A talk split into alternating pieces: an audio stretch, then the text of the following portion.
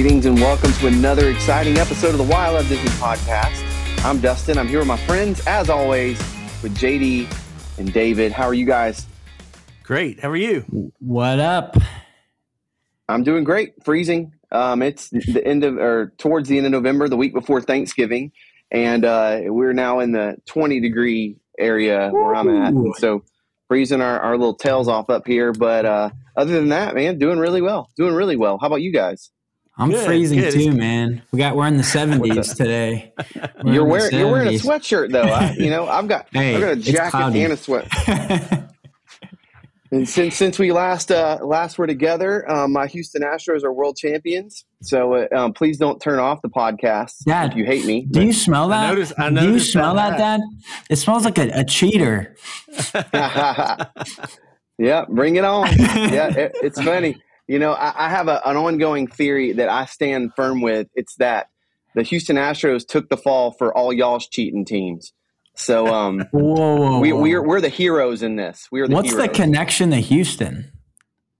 What do you mean? Like why am I a fan? Yeah. So both of my parents are originally from Southeast Texas.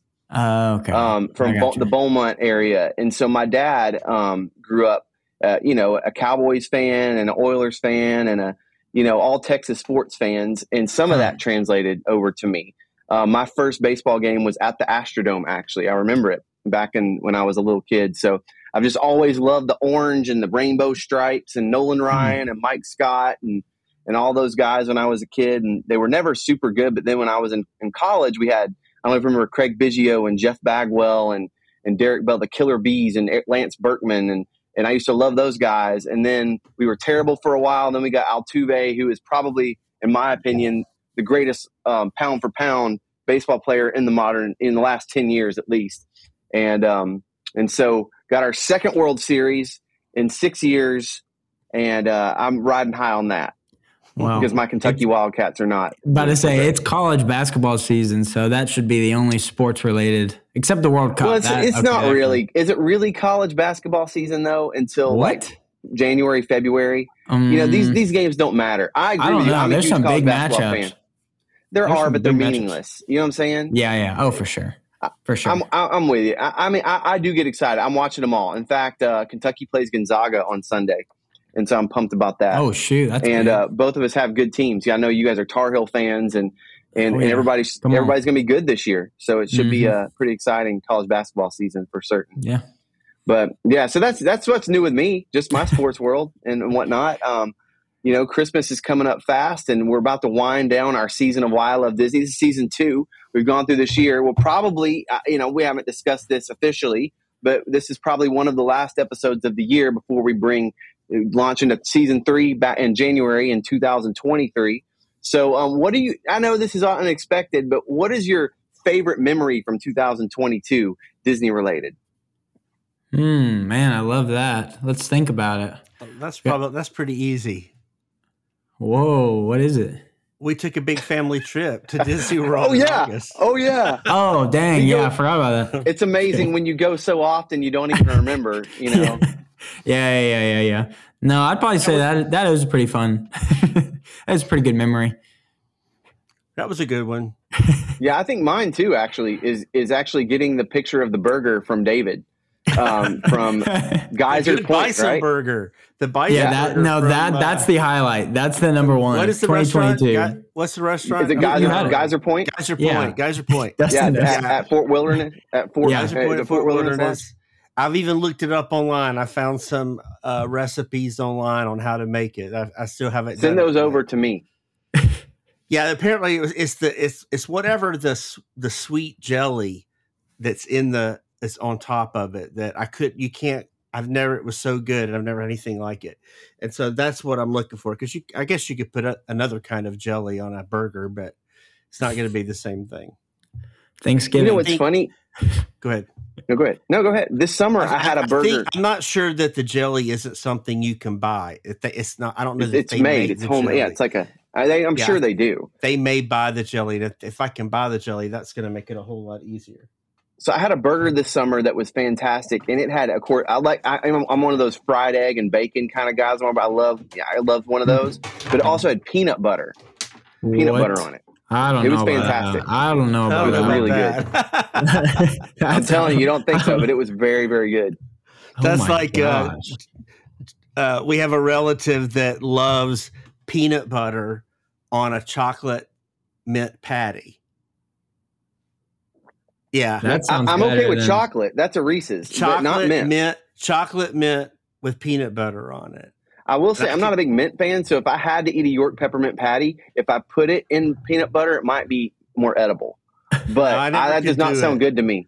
I never could do it. Peanut butter, they both sound good with chocolate, but not together.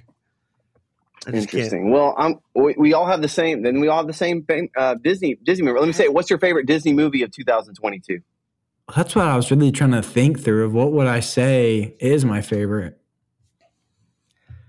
I don't think I've got an answer. I don't think I had any in 22 that upset a stronger favorite from the past. Yeah. Well, I never did your favorite of this year of all the ones you saw. We had a lot of Marvel. We had a lot of. I know I'm putting you on the spot too. No, this is good. Let's think through it because this is kind of fun to reflect on the year. I would need the list. I'm about to look it up. I'm going to say Multiverse of Madness. That was my favorite. Oh, okay. I'm looking it up. Man, I'm already kind of blank. What was this year? Okay. Oh, Pinocchio. What about No Way Home? Wasn't that? Oh, shoot. That was last year. That was December of 21. Oh, dang, right? It was. Yeah, you're right. Maybe I saw it in January. So I'm just kind of reading through. Well, Death on the Nile. That was that's Fox, but still Disney. Turning Red. Doctor Strange, the Bob's Burger movie, Chip and Dale, Rescue Rangers, Lightyear. We have Pinocchio, Thor, Love and Thunder. Okay, hold on. Let's go through those one at a time and just give us beat expectations, low expectations, liked it, or, you know what I'm saying, or didn't see it. Go quick. So I'll start with the first one. Here we go. I'm going back to the top. This is tough. So the first one is Ice Age: Adventures of Buck Wild. I didn't see that. I'm not used to that being Disney yet. I'm trying to get used to it. But that's fine. All right. Death on the Nile. I just saw it. Go ahead. Do you like it? I've seen every version of that movie. This is the third. Agatha Christie, right? Yeah, and so it's interesting. They. If you know the book, it's interesting how they do things. I would say it about met my expectations. Okay, it didn't blow me away, but it, you know, after Murder on the Orient Express, I expected it to be about the same, and it was about the same. So it met my expectations. It exceeded mine because I've never read the book or seen the older ones. I really enjoyed it, so I liked it a lot. Yeah, I'll say the same thing. It exceeded my expectations. McKay didn't love it. I really love any mystery, so I support anybody trying to do a mystery. And I wasn't expecting the ending, so exceeded expectations. It's not as good as the BBC version from 2004. Okay, and then next, I know we all saw this Sneakerella. I didn't see that. I did. That was a Disney. That was Disney Plus, wasn't it? Mm-hmm. Yeah. Turning Red. Saw that. It surpassed my expectations. I wouldn't put it on my all-time top 10 Pixar, but I liked it. I really liked it. Yeah, I would say it surpassed, but my expectations were low. Yeah. Yeah, it probably met, but I've never watched it again. I can't imagine watching it again until I have granddaughters, maybe. Okay. All right. So until that day, we have Cheaper by the Dozen. They did like a spinoff with a ton of new. Didn't see it. I didn't see that either. No, if you're not gonna put Steve Martin in there, that's true. Doctor Strange in the Multiverse of Madness. My movie of the year. Wow. I would say met my expectations. It wasn't lower, but it was still my movie of the year after seeing Wakanda Forever, which we'll talk about in a few minutes.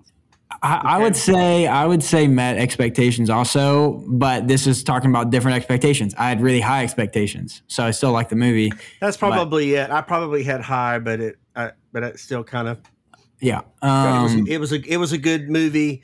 Again, it's not one that I've been dying to watch over and over again. The Bob's Burger movie. I met expectations, and I love Bob's Burger. So it is exactly what the show is. If you love the show, you'll love it. If you have no idea what it is, you probably won't get it. It's for Bob's Burger fans. And I do highly recommend Bob's Burger, the series. It's relatively clean, like we watch it as a family. And so it's not like a raunchy. Mm-hmm. You see that style of animation, your first thought is, oh, Family Guy, I can't watch this in mixed company. But it's so funny. The characters are just so quirky and unique. I highly recommend it. But not the movie. Don't start with the movie. Oh, okay. Because obviously I've never seen it, but I've had friends who really enjoy it. The next is Chip and Dale Rescue Rangers. I'm glad you added Rescue Rangers to that, because I didn't know if it was something risque. We're, male exotic dancers. Chip and Dale. We were supposed to Disney put out that I missed. But I meant to see it and never did. I forgot. Wow, you should. I would say it actually surpassed my expectations. I thought it had a good mix of nostalgia. It was also kind of funny, and it also had a tiny hint of mystery to it. So I'm making a list actually for holiday movie watching. Oh yeah, that's true. Right. Yeah, it's definitely one that I think will be. I think it would be a good fun family thing. Can't remember if there's anything like no, it's totally family friendly. Yeah, sometimes again that's the comedians like that. You never know like when they're going to throw little things in there, but yeah. Yeah, I remember like looking for the Easter eggs and the little, they'll open something up in the freezer and you'll see the package of food in the freezer has some, vintage cartoon reference or something like that. That was fun, but it was okay. Yeah. This next one, I'm trying to put a face to it, but I can't remember. Better Nate Than Ever.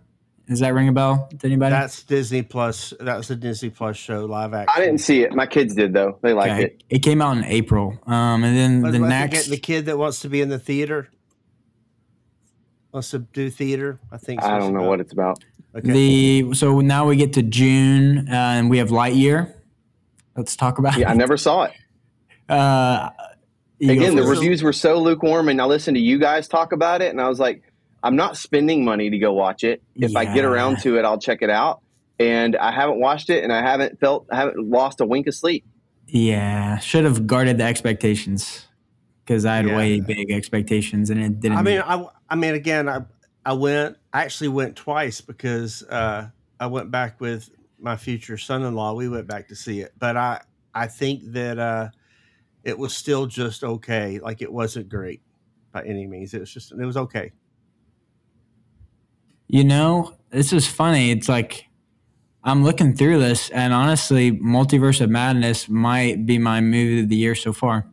Next, we have Thor: Love and Thunder. Came out in July. I will say I loved it, but it met my expectations. I wouldn't say it exceeded my expectations, but I liked it more than almost anyone I know. So that said, I get it. I'm in the minority. Christian Bale... Christian Bale was excellent. Overall of it went a little below my expectations, mainly because, again, like my wife loves Marvel too, and so that's just something she always looks forward to, and so she was bored, and so that probably affected my overall opinion of it. I just think it got really long, and I like the goats. I thought everybody got irritated with the goats, and the goats was the one laugh. I really didn't laugh. That was the one thing. I just didn't laugh. And it was a pretty big, almost could call it a comedy. And I laughed. It wasn't like in Ragnarok. I laugh a lot. Yeah. And this one, I don't know. It just it didn't seem fun. Sometimes that can be the crowd. When we went to see it too, there weren't many people in the theater, and we went opening weekend. Not many people were there. Next, we have Pinocchio in September. Did you see that, Dustin? I did, yes. Below expectations. The original, it's just, why? It was unneeded. The original is better. Yeah. I thought, I do. We never got to talk about Pinocchio. I don't think we ever did a show on it. But, it started out and Geppetto sang this little song, and you get this backstory of he's lost somebody. He's lost a kid. He's He's creating a. I thought this can really go, and then like every little intriguing thing that it started with, it never came back to. There was no follow up. There was no. Yeah.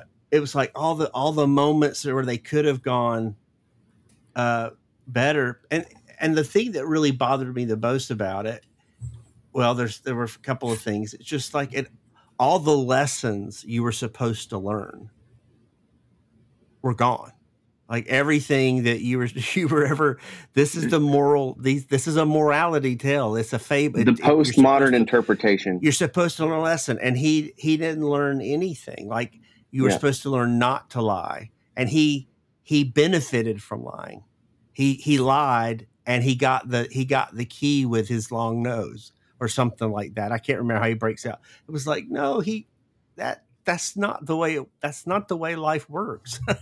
It's not supposed to. Lying is not supposed to be good. Yeah. There were several things like that too, where it was like he didn't go to school, and so there were consequences. And then, but it was okay because when he got to school, they threw him out, and so that was like, oh well, all that lesson there, that's for nothing. So it was kind of, it was just kind of confusing. Yeah, it's like that. Plus, I agree.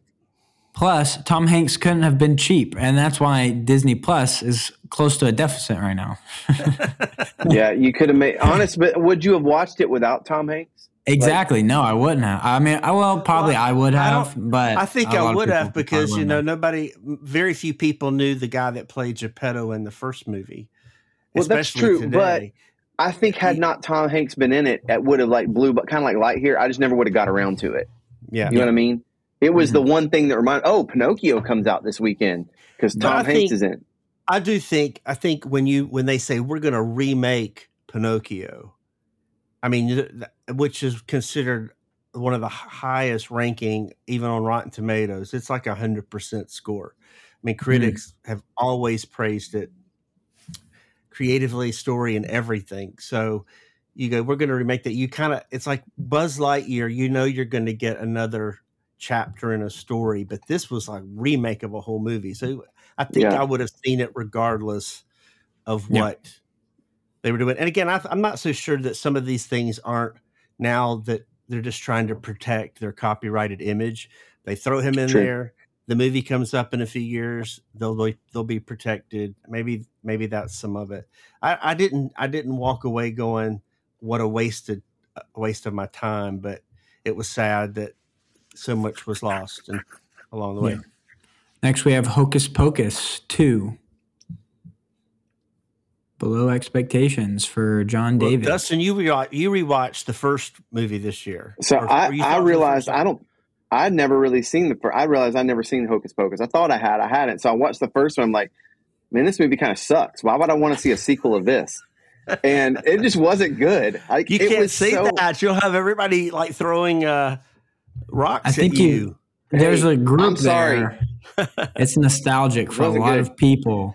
You gotta admit the song was fire though. I'll Put a Spell on You in the first one. That song is amazing. I'll put a spell on you.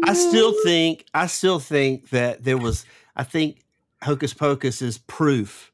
It's proof that Disney can make any IP successful.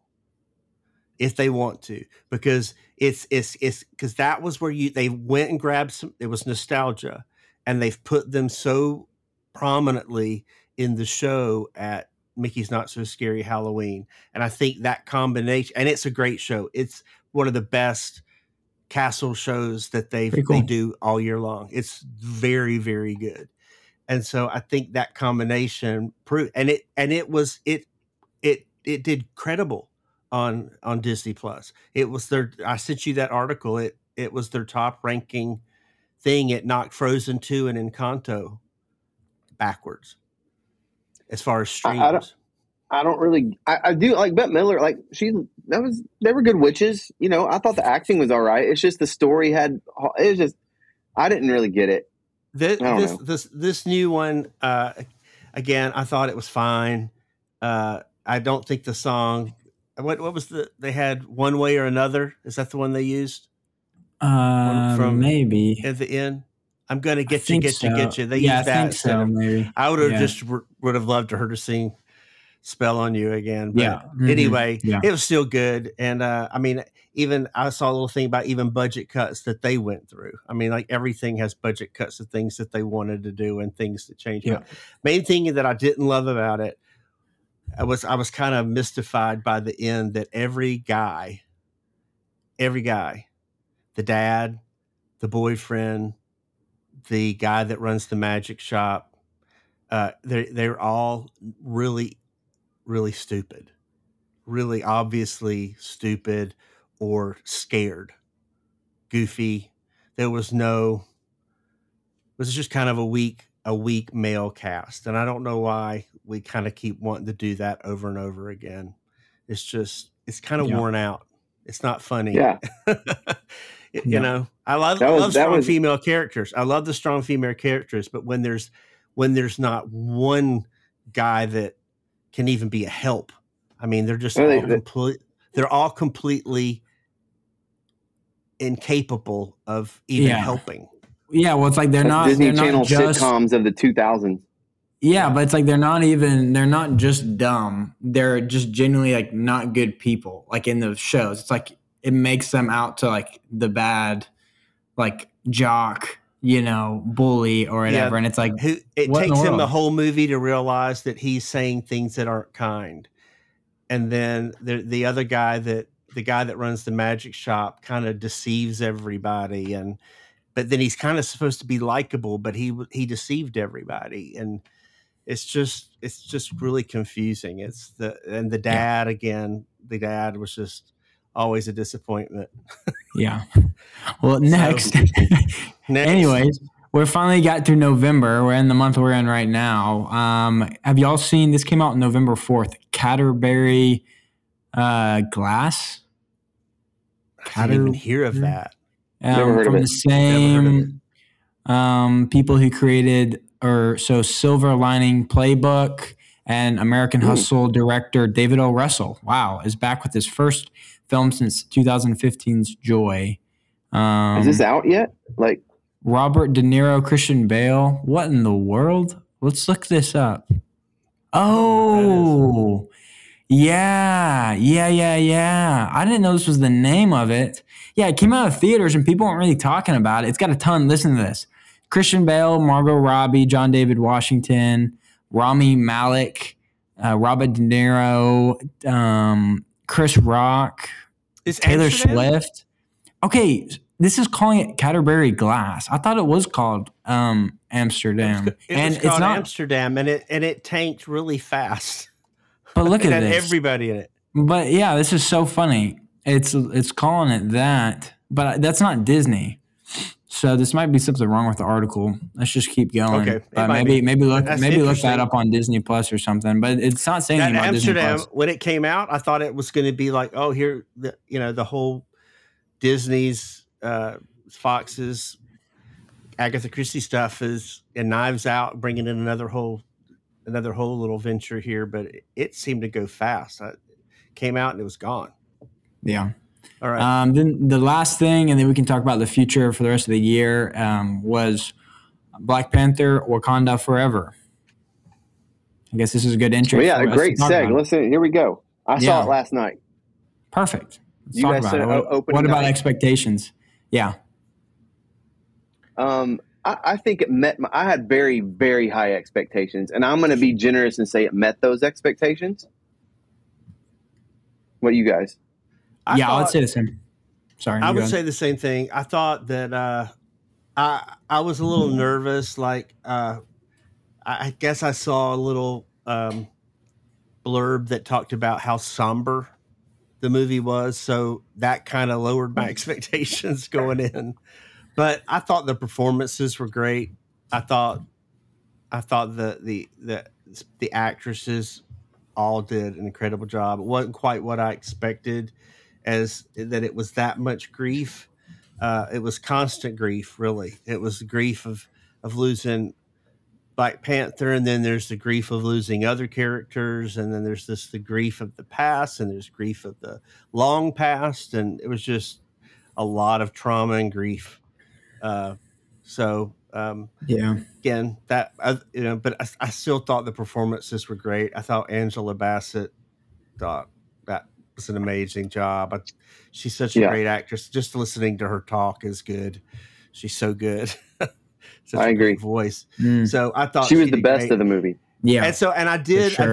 I did feel like it was dramatic in a different way. And so I thought that was, I know I saw a lot of people that didn't like that about it, but I thought the performances were really solid. I definitely would watch it again, and I want to go back. Now, there were some things that I didn't find very believable, and there were some things that, like, what, you know, here and there that I just thought were a little off. Yeah, a lot of things that made me question. I mean, and it's like 1 minute we're talking about just the political side of things and how bad people can be, but then it was like, wait a minute, has Wakanda been, what did they do? Where were they when the world needed them? So it was kind of back and forth. They're like, I'm not sure, but I liked it. Does that make any sense? Yeah, no, it makes sense.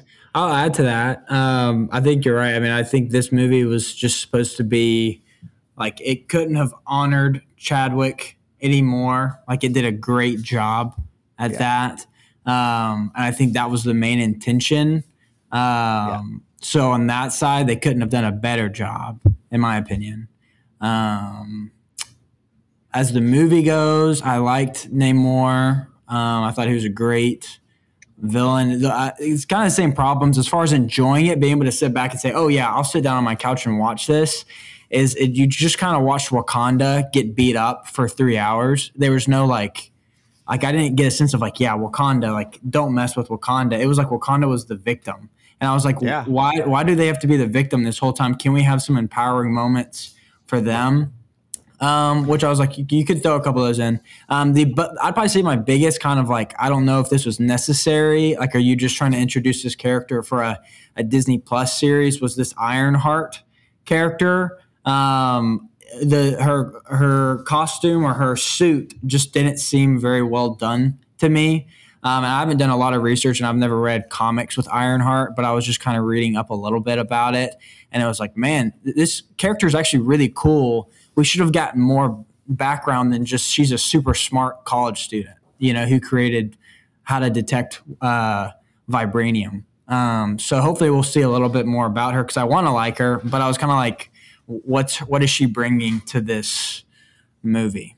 But those are my kind of main points. My kids informed me afterwards that Ironheart is a very key component in the comic books, that we'll be seeing probably a lot more of her. However, we're off canon a lot in this movie. And I think if you're a purist, there's a lot that'll bother you about this. Let's start with Ironheart. Ironheart, I was informed by my kids, played a key role in the defeat of Thanos in the comic books. Oh. In fact, was a super smart scientist, you know, kid, just kind of like they depicted it, except Tony Stark discovers her. Yeah. And he is the basis for her technology and her suit. And she's kind of like the next Iron Man kind of deal, which she, you know, kind of comes across in this a little bit. Yeah. But her origin story is way off, you know, already. But she will probably play, I do think, in some of the future Disney, I can't remember series or movies, that there are some references to her already. So we know she's going to be in the future. I actually, side note, one negative thing. I thought of all of the characters in the movie, her acting was probably the weakest. Does that make, you know, I found her the least compelling, and she had a lot to work with. You know what I mean? Like, so I hope that, you know how like DC's had to reboot stuff and had to rearrange things because things didn't work out quite like they hoped. I really, really hope that they can salvage this, because I'm not convinced with her yet. Kind of like, I think maybe some of the things you were just alluding to about the suit and kind of, she was thrown into this thing, and now she's with scientists more. She's brilliant, but now she's in a place where there's more technology, and she's kind of, it just, you know, the original thing about her being a whiz kid and discovered and makes sense. I'm not sure about throwing her into this realm so much. Yeah. I don't know. Well, yeah, I mean, it mixes. I mean, the thing is, it's like Iron Man, everything about him was we got all this story and then he got this suit. But with her, it's just like, oh, hey, how are you? 5 seconds. You're really smart. You and it's like, okay, here's the suit. And it's like, well, like this is a crazy innovation in the world to have a suit that's flying around and fighting. It's like, does anyone who's just really smart? I don't know. That was kind of my problem of it. It was like, does everyone who's just smart, they can just build a suit? But they didn't even refer to her anything about Ironheart. Did they? There was no, like, it was just... I don't remember. I don't think so. And I've got a question. Isn't Captain America's shield made out of vibranium? Yeah. So they've had vibranium in other places other than Wakanda. Well, I think that's why it was so. I mean, you're right. So yeah, you're right. If vibranium was other places to make his shield, unless they got his shield from Wakanda, back with Tony Stark's dad, is it vibranium in other places? That was another big question. I was like, why do they always act like this is the only place you can get it? Because we've seen it in other places, I thought. Well, that's what this whole movie was about, was Namor, they were the ones protecting other people from discovering it. And because even the Wakanda was saying, you can only get it from us. Wait, no, what? You can get it from other places? We thought it was only on this part of the world that we were governing. So I think, honestly, if Captain America, I mean, he obviously had it. I think they probably got it from the Wakandans. I don't think that was from.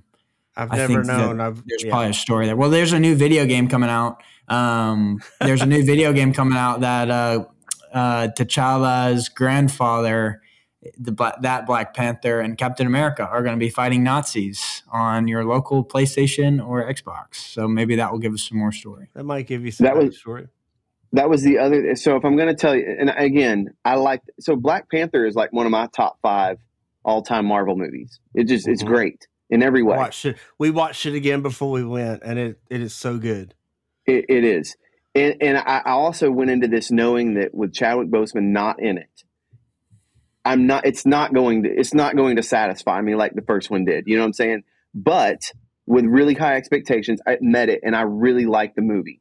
Like everyone I talked to, I do think it's really long and the story kind of meanders a little bit. And there are a few little plot holes that are frustrating. It's not perfect. The acting is incredible. So there are problems with this movie. It's not my favorite. I like it a lot. I really do. If you want to give me one more thing that's slightly annoying, why do you got to pick on America?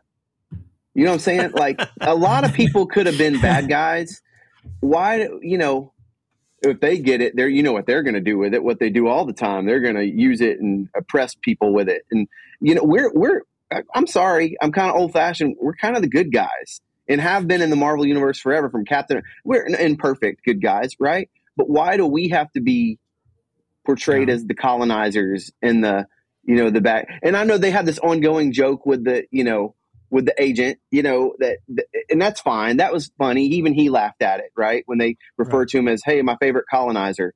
Well, you know, that's kind of in our culture today, thrown around a lot. You know, I get. But, well, that was one of the critiques that I saw that different perspectives, cultural perspectives, were coming back to of where was Wakanda protecting a lot of places from being colonized. They could have stopped a lot of that colonization. Yeah. There's also a school of thought. It's really interesting. The movie, I don't know if y'all saw, I haven't seen it yet, but The Woman King that came out recently. Oh, I did really want to see that. I never saw it, but it's supposed to be pretty good. I've heard it's really good, and I would like to see it as well. Yeah. But one of the biggest critiques of it is it totally talks about, you know, the Western slave trade in such a negative light, but they leave completely out that that's historically based on a tribe that was the worst of all the slave traders, that they were some of the worst colonizing and oppressors of all of them. And they conveniently leave that out. So again, it's storytelling. I don't care. It's fiction. It's not like we, you know, can't have fun telling these stories. But it kind of slightly annoys me when people take little shots at the United States, and they don't have to. There's plenty of other mean countries and civilizations around the world. Or, you know, Top Gun just did a whole thing where we don't even know who the bad guys are. You know what I'm saying? Like, why does that have to be, well, if America gets vibranium, you know, we're all, you know, we're in trouble. Well, it could be Saddam Hussein or Osama bin Laden or terrorists. There's lots of evil people in the world. You know what I'm saying? So that was my only slight irritation. I don't want to make too much about it because I really did like the movie. Yeah. And I do understand there are other cultural perspectives too, that you know, we're imperfect, and there's plenty of perspectives that can criticize us. I'm not fragile like that, but I did think it was a little convenient. Not the word, but you know what I'm saying. To answer your question, Dustin, on my movie of the year, it is going to be Avatar 2. But you haven't seen it yet. Exactly. That's exactly what I'm saying. So you're expecting to love it? I'm expecting it to be my favorite movie of the year. Yes. Okay. Do we have anything? What else comes out? Anything else? I hope Strange World, Thanksgiving. Strange World. But I have the same. I have Lightyear vibes with that, to be perfectly honest. I just read an article last night that said it's got no advertising and that Disney's just going to let it fizzle away. So we'll see if that's true or not. So yeah, we got Strange World. We got Avatar 2. This is so okay. So coming to Disney, Disenchanted, the new Disney Plus. Yeah, that's exactly what I was about. Sequel. Yeah, it comes out today. Comes out. This is the 23rd. Oh, okay. Next Friday. But maybe they could be doing an early. I bet you're right. I saw Friday, and so today's Friday. I thought it was today, but it's next week. You're right. So got Amy Adams too. Yeah. I would like to see that. Big names. Yeah, it got way more advertisement than Strange World. I mean, have you seen a commercial for Strange World anywhere? I have not. Not really. I've seen Disenchanted commercials all week long. Everything we've watched on television. Elsa will be in it. Indina really? Menzel. Yeah, Indina Menzel. Yeah. Or what is it that John Travolta called her that time? Oh, gosh. I don't know. But he announced her like she wins an award and he messes her name up so bad. Yeah. There's something fun. There's a Guardians of the Galaxy holiday special on December. Yep, right. In December. That looks like it's going to be fun. I wonder how long it's going to be. That kind of gives me the vibe. Remember the old? Do y'all remember the old Star Wars holiday special? Yep, I do remember that.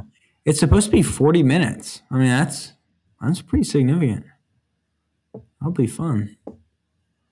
There is a Aladdin live from the West End going to Disney Plus. So if you liked Hamilton. They're going to be putting that. I'm glad they're doing. I didn't see that. Yeah, and I actually saw Aladdin in the West End, London. I actually saw that about a year ago. So that date is to be decided, but this article thinks it's going to be before the end of the year. So there you go. Aladdin is a very interesting. I mean, the Broadway show adds so much that what. Howard Ashman really wanted the movie to be like is what the Broadway show is. So he's got, instead of Abu, he's got friends and they have songs, and Aladdin's trying to be somebody that it pleases his mom. So there's lots more going on that's not there in the movie. That'll be interesting to see again. It's funny. This article is definitely missing a couple of things because Andor's not on there. It mentions Peter Pan and Wendy, but it says release date to be decided. Is that going to be Disney Plus or is that going to be a theatrical release? I haven't seen that. I kind of was assuming it would be Disney Plus. Yeah, I think so. Again, this article is kind of making predictions. But what about Andor? We haven't talked about that. Yeah, and the whole time we've been talking about things. Yeah. So what do you guys? We're finally all caught up. I'm 10. I've seen 10 episodes. No, I've seen 11 episodes. Well, you go first, David. Yeah, you go first. Tell us what you think. I like it. You like it? No spoilers. You know, it's really, I've not seen a series that was like I've watched two seasons at once. Like I really felt like the first 5 or 6 episodes were a season, and then he's off in a whole different place, different characters, different people. That's all gone. Very little. I mean, even the characters that have continued, he's not been with them. So it's interesting. I like it. I think it's been really good. It's a little bit of a mystery to me because I just don't know where it's going next. Mm-hmm. It's not. I think the writing is good. I've not had those cringe factors and awkward lines and things like that I've been in some of the other series that we've watched. So far, I think this may be my favorite Disney Plus thing of the year. I need to go back and look at all the Disney Plus stuff we watched together. More than Obi-Wan? Yeah, I think Obi-Wan just was every now and then. And I liked Obi-Wan. At the end, I really liked it. But yeah. This one felt better. Like Dustin, you reminded me, if you're going to watch Andor, go like 2 or 3 episodes. If you just watch one, it's like the introduction. So if you don't watch more, you're going to be a little lost. So I think it's one you want to watch.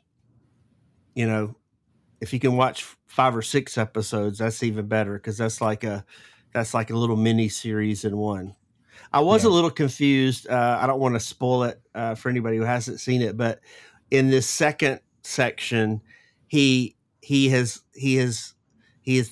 first mission, he's left his first mission and he's on this place and he goes for a walk and he gets arrested. And I've never understood what he did. He did nothing. So they were after other guys. You remember? So they were, and he gets caught up in the chase and is mistaken. And honestly, they're setting it up to show the oppression of the empire, like a police state where you could just be, and then you see later on when he's in prison that they're really just trying to fill up these prison camps by any means necessary. You know, they give him 6 years and he has no idea what he's even done. I did catch that because the prison camps are all about creating these things, these parts and these machines that they need, and then they're not going to let anybody leave, and so. To that point, I think that's one of the best things the series does that maybe no other Star Wars things have done yet. We always know the Empire is bad and evil because they blow up planets, right? Yeah. But you get to see the system. You know, you get to see kind of the oppression and the line you have to walk. You know, and you can see in the upper echelons of the elites, you know, the discussions. Well, if you don't do anything wrong, you got nothing to worry about. You know, it's good for us. But it may not, you know, you see the political aspect of what the empire, what it was probably like or would have been like or something like that. And I think that's really, it gets to the nuance of it. It's super interesting to me. I think it's really interesting too, because, you know, I've always, you know, for example, Harry Potter, they have the 4 houses.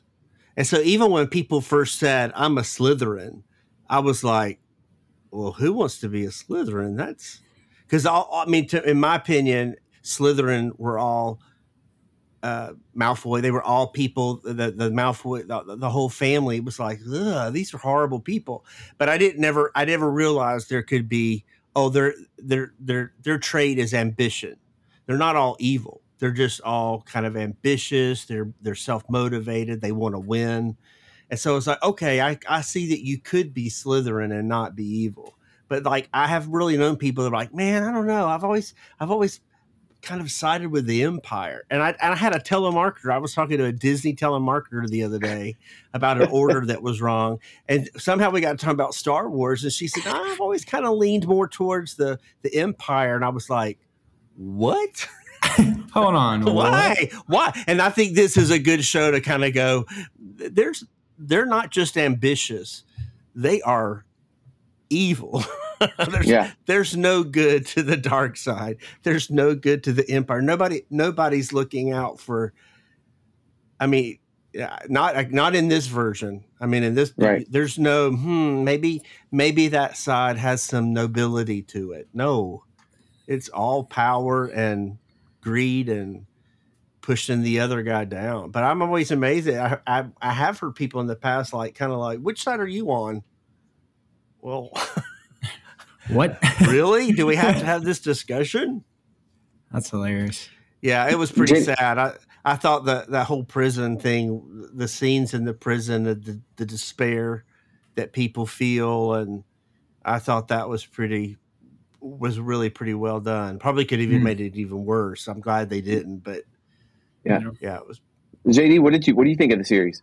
I mean, I'm agreeing with everything you guys have said. The thing I think has separated it from other Star Wars and just other content we've gotten is, like you said, that it's a little hint of mystery, but I think it's because every character kind of has multiple layers where we're introduced to a character and we're like, oh, this is this person. But then as we grow, we're like, oh, but this is the why. Oh, but this is like a little more about the why. And it's just like we're learning more and more about the characters, which brings literally a mystery for each character, because you're like, why the heck are they the way they are?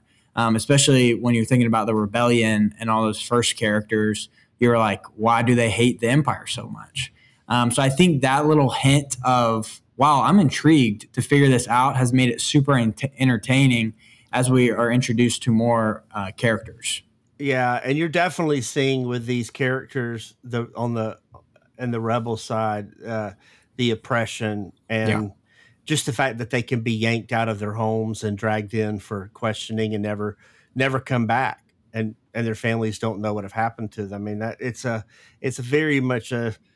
It reminds you of Soviet Union, which I think the Empire was always sort of based on. Right? Oh, George Lucas with the definitely, but all those scenes in the Star Destroyer. The very first time we see Darth Vader is when in Return of the Jedi, when the ship lands and he comes out and everybody's standing at attention and just legions of troops and stormtroopers. It's designed to evoke those images for sure. Yeah.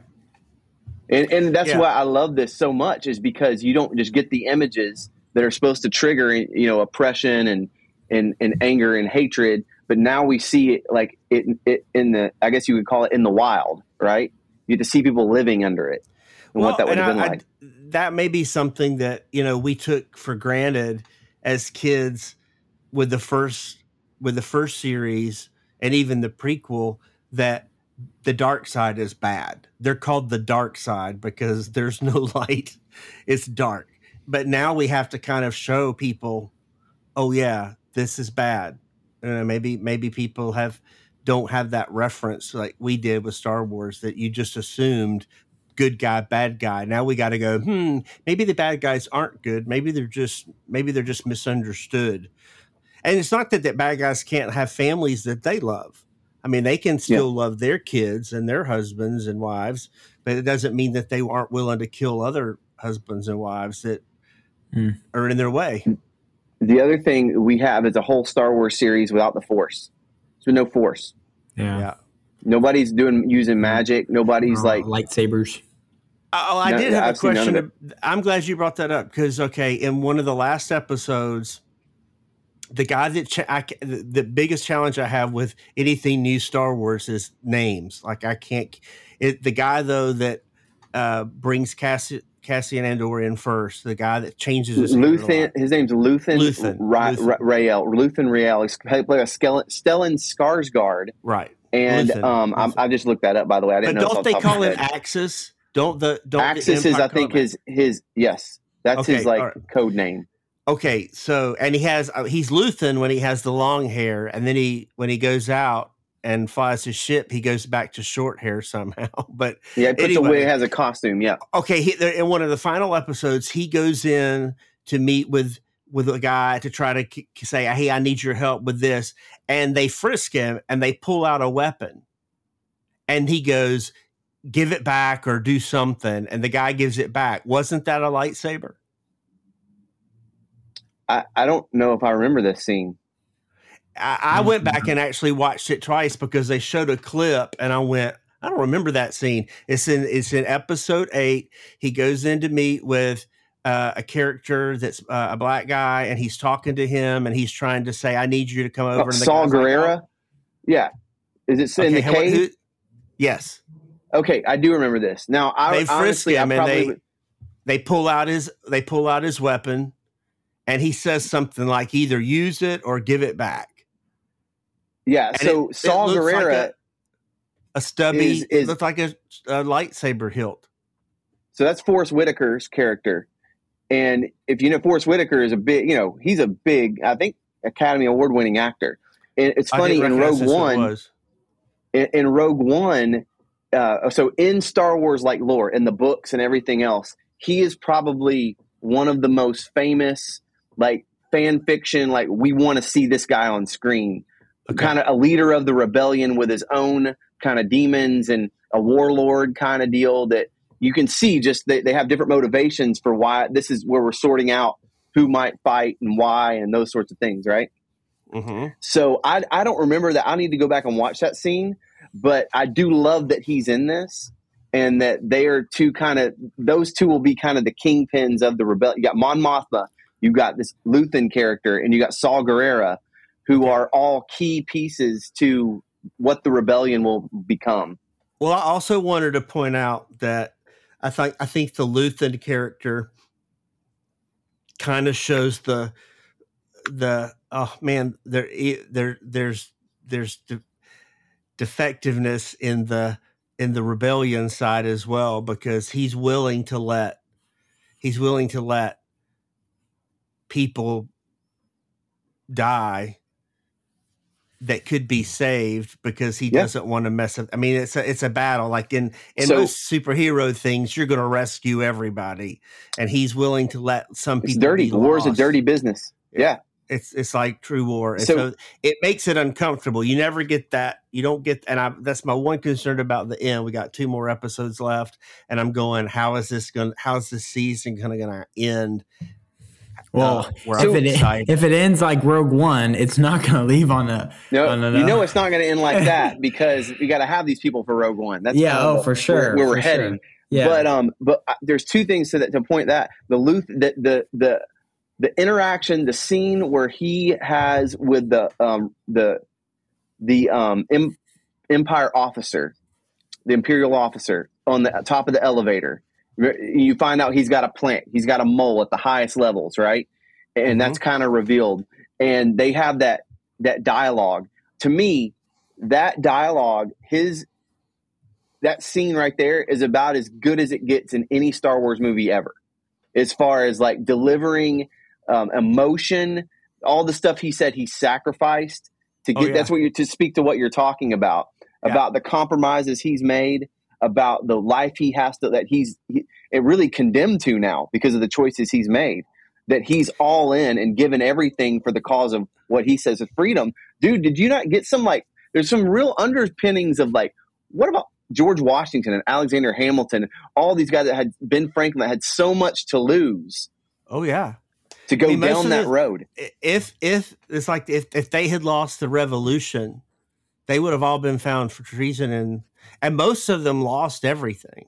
I mean, most of those founding fathers ended up losing their fortunes in the process. So most of them, did. There's a whole freedom isn't free thing, and this whole thing's a dirty business, and yeah, that's what I love about it. It's kind of as gritty in terms of like. How Star Wars could be gritty, you know what I'm saying? But there were several other characters that the Luthen's female. I don't know if she's his wife or she's just his friend, his coworker, but she has that same argument with one of the people that had been a part of that siege that Cassian is in, like episode 5 or 6, and they kind of have a what have you done lately for the cause, and basically this like I've given up everything, I spend every minute of my day thinking what next. So it was there were both of those. I thought there were more than one character going through that. That said, I'll say this: I think it's my favorite of the Star Wars series thus far. I think even more than The Mandalorian in a different way. Mandalorian a little bit because it has a little bit more. I mean, just Grogu's going to bring in a little bit of heartwarming every now and then. It kind of keeps it from being so intense. This is just intense. We've got one little droid that actually was like the saddest droid I think I've ever seen in the scene where Marva is gone and there's just the saddest little droid without his human. And I was like, this, they even made a droid sad. So it's like, there's just really you don't laugh. But no, you don't. But I think what Star Wars has done is the whole premise of from episode 4, A New Hope. It's called A New Hope. That emits this dark. It's dark and it's dreary and there's despair and there's nothing we can do. Yet there's a glimmer of there's a possibility, you know, of a better day. You know that something, someone's coming to save us, or we can do something about it. And we know Leia is going to play into that role. You know, even with she overlaps the Rogue One. They're alive right now. Right. They're contemporaries of Cassian Andor. Because I wonder if we'll get a little glimpse at some point. If we'll see, they end up in Tatooine. Somebody walk past. Well, even so, there's a lot. That's why I love this series so much. Is because this timeline right here has the most possibilities, I believe, of people who would have been alive. On both sides, right? So right. Both sides of this. So there's a lot of possibilities of where this could go. And I hope they draw it out.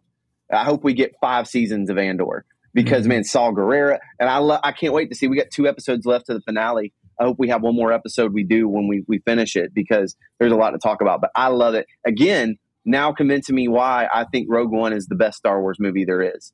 Again, if you haven't seen it yet, David, you got to see it. It's so good. Well, I definitely think that I really. And it's just like this. It hits these tones. I know, but it's going to end horrible. I'm kind of hoping this ends isn't going. Pause it at the end. Turn it off. But I do think I've enjoyed the production, the acting, the mystery, and the acting all around, even of the minor characters and.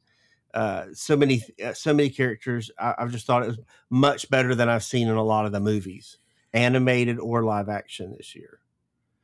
So I agree. You know, and I think the other thing, 2023, that the movies go beyond our expectations soon. I completely agree. I also love that we've seen, you know, in the prequels especially, you see the precursors to the Empire. Right? Mm-hmm. We all see there's the original 3 Star Wars movies, episodes 4, 5, and 6. We have Vader, the Emperor, the Stormtroopers, all that. The Empire is fully established with its death weapon, the Death Star, all that. Then you get the prequels and you see what it was like before then, right? Mm-hmm. And you see the corruption that takes place where the dark side comes into power and you see the clone troopers, which echo the Stormtroopers. So you see the beginnings and the underpinnings of the Empire. What we get in Andor is the beginnings and the underpinnings of the rebellion. You know, we see that fully established with Leia and how Han, and they use bounty hunters, and there's not this code of ethics. They're kind of like revolutionaries, right? In a certain way. What we get to see now is, I don't know if you've noticed, but like the prison outfits that they're wearing or have the orange stripes, all of that orange in the prison is kind of the color scheme of the rebellion. And you think we're heading to... You see some of these things starting to, even the actual contraptions that they're working on. And I don't know, this may be completely off base, but the shape that they are kind of, you know, there's just things that are happening that echo, I think, what the rebellion becomes in the other movies. So I love seeing this kind of. I've got one more question and we need to move on because I know we need to wrap it up and we got a couple more things to talk about. But the guy in the prison with Cassian, who's like the foreman of the floor that kind of keeps them all in line, is that the same guy that plays in Wakanda who has the special arm? Is that the same actor? Like, now that you say that. I think so.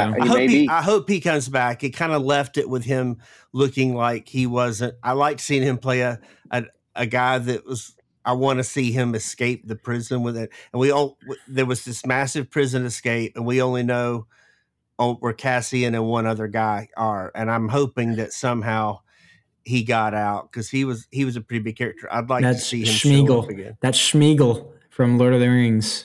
I never realized that. Yeah. Is it? Oh, gosh, it is. Wow. Yeah, Andy Serkis is his name.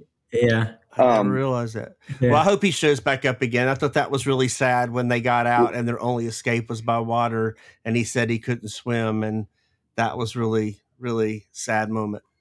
I also love that in a Star Wars show, the acting across the board has been stellar. Like, there's some great acting in all this.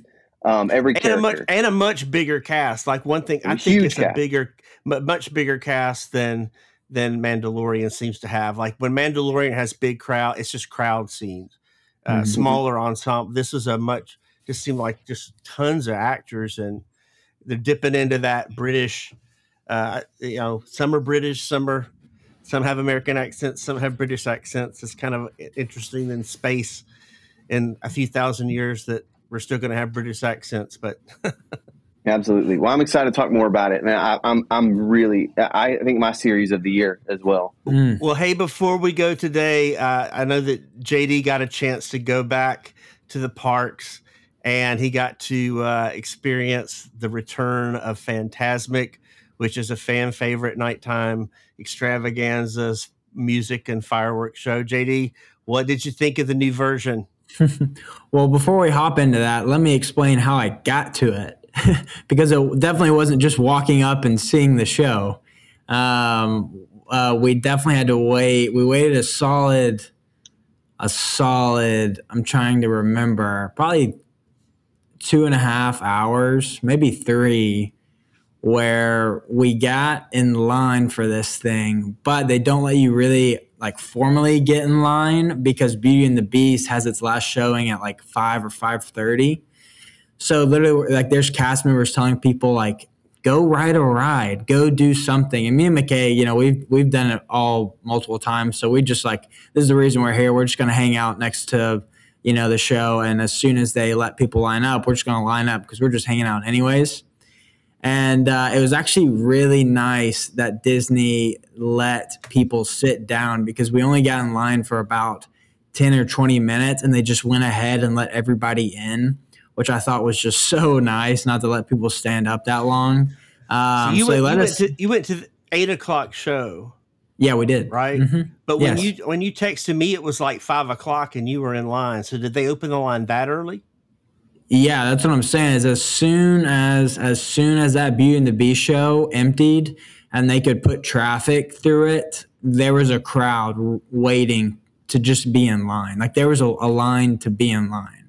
But we so we talked to a couple of cast members because I was like, hey, what's the best way to do this? Because Disney's just kind of different every day with this kind of stuff. So I was like, hey, what's the deal right now?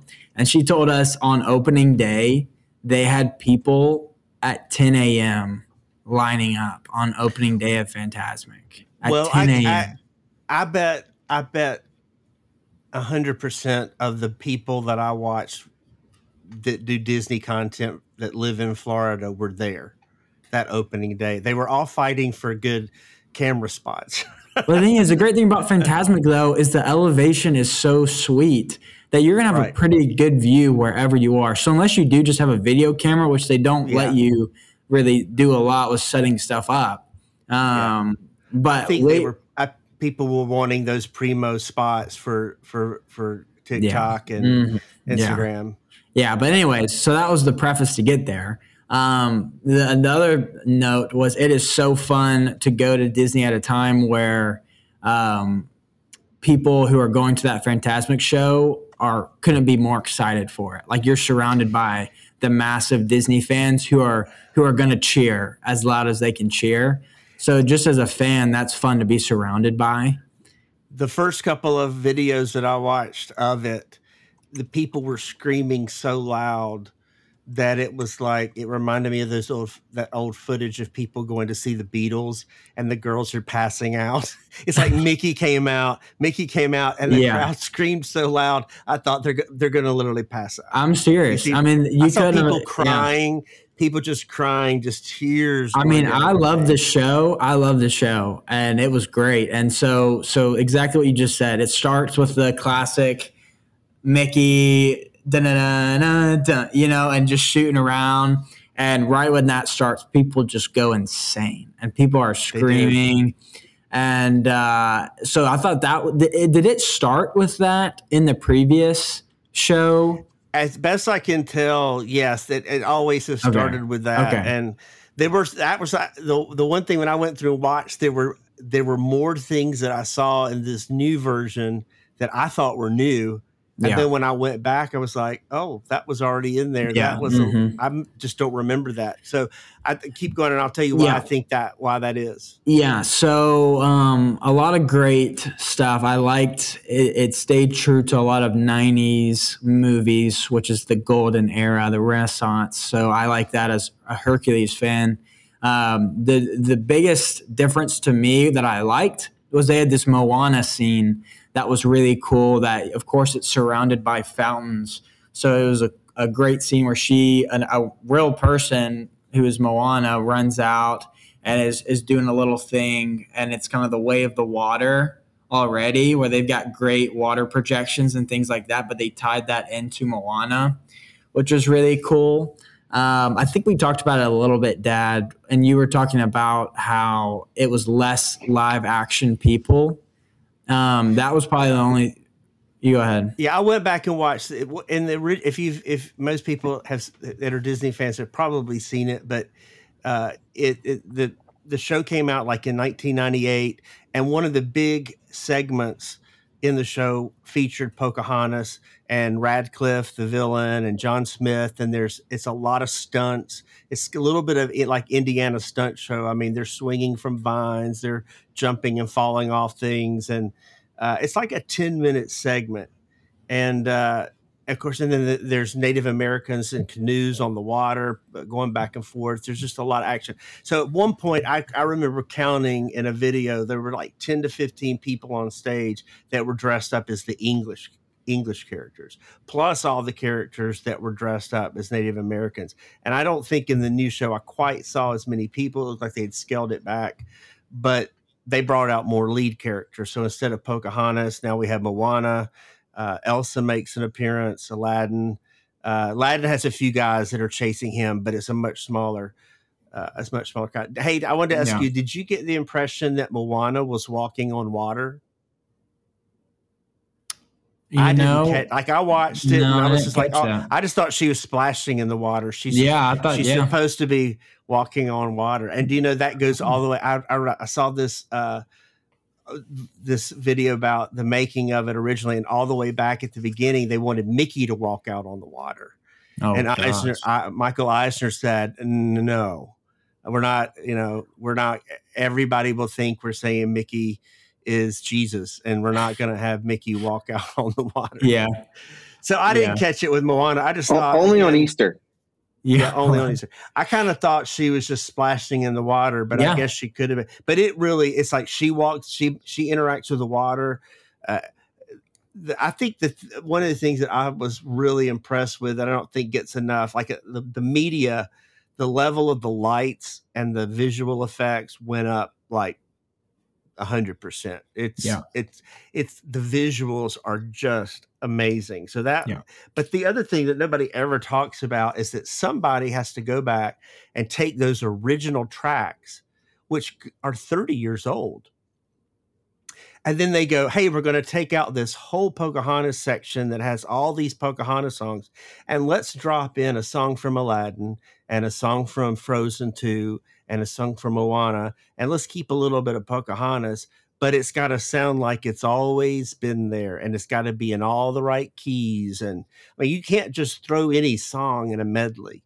You've got to, things don't work like that. You constantly have to go, what works here, and how does it fit? And so all that to go, man, they take these old tracks, same voices, same, everything's the same. They're just reworking all these tracks, but they're adding 4 new songs to the middle of it, which was really unbelievable. It does. And I haven't even heard anybody talk about how somebody had a massive job to rearrange all that, re-record all that, edit it all together, and make it sound like this is the way it's always been.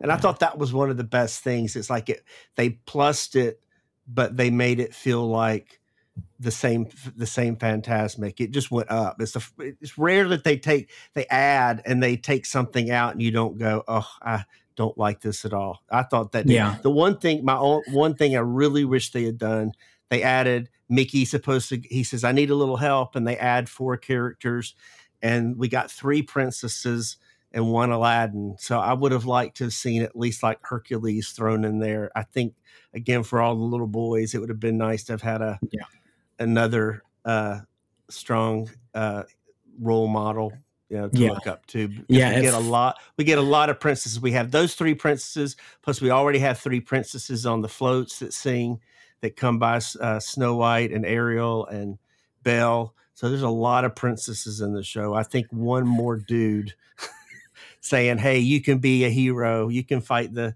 villains" would have been a nice touch. Maybe we'll get him. Maybe he'll be added in at some point. Yeah, it flowed the distance. It's just the best hero song. Yeah, it is. It really is. And I'll if they ever let Disney fans vote, that Hercules presence will be my vote. But I thought it was great. I can't wait. Yeah. Dustin, I hope you guys get to come soon and get to see it. Yeah, one thing that was unique about our showing that I want to tell you guys about, because I thought me and McKay started almost laughing, was there's this one part where it pretty much shoots up this whole like wall of water where, of course, they project on like some of the most iconic Disney characters. And in the midst of it, I mean, it's just throwing them up there. And as it's falling down, it's like just iconic, iconic, iconic. And then it's like 5-second spurts. And what's the girl from Encanto? What's her name? Mirabel. The main one? Is that her name? Mirabel, okay. Isn't it? Yeah, I think so. I'm not sure. It pops up. And the whole like arena like screams like an excitement.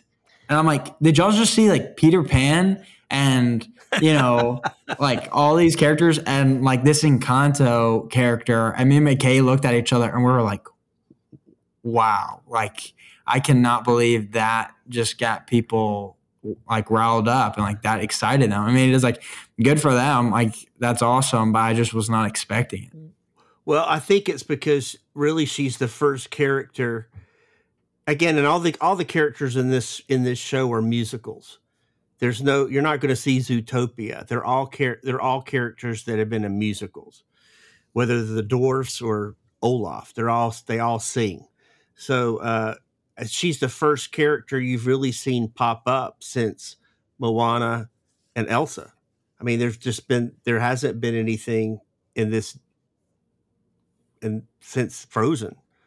Hardly, and Moana since that you can pop up. So I was surprised it wasn't Bruno. They didn't have Bruno show up in there somewhere. I didn't see him, but yeah, I did hear the screams, and they screamed when Elsa came out too. So I'm always amazed that he's like, will there be a moment where people go, man, Elsa is everywhere. She's in every park, every corner, everywhere you go, she's there somewhere. But yeah, it was good. Santa Claus. Definitely recommend it. Everybody needs to go see it. Elsa Claus. Hey, I can't wait to see it. Reviews have been almost universally great. So that's awesome. Glad you got to see it. And report anybody, on that. Even the most negative people that I will watch to see what they say. Everybody has said positive things. So awesome. Yeah.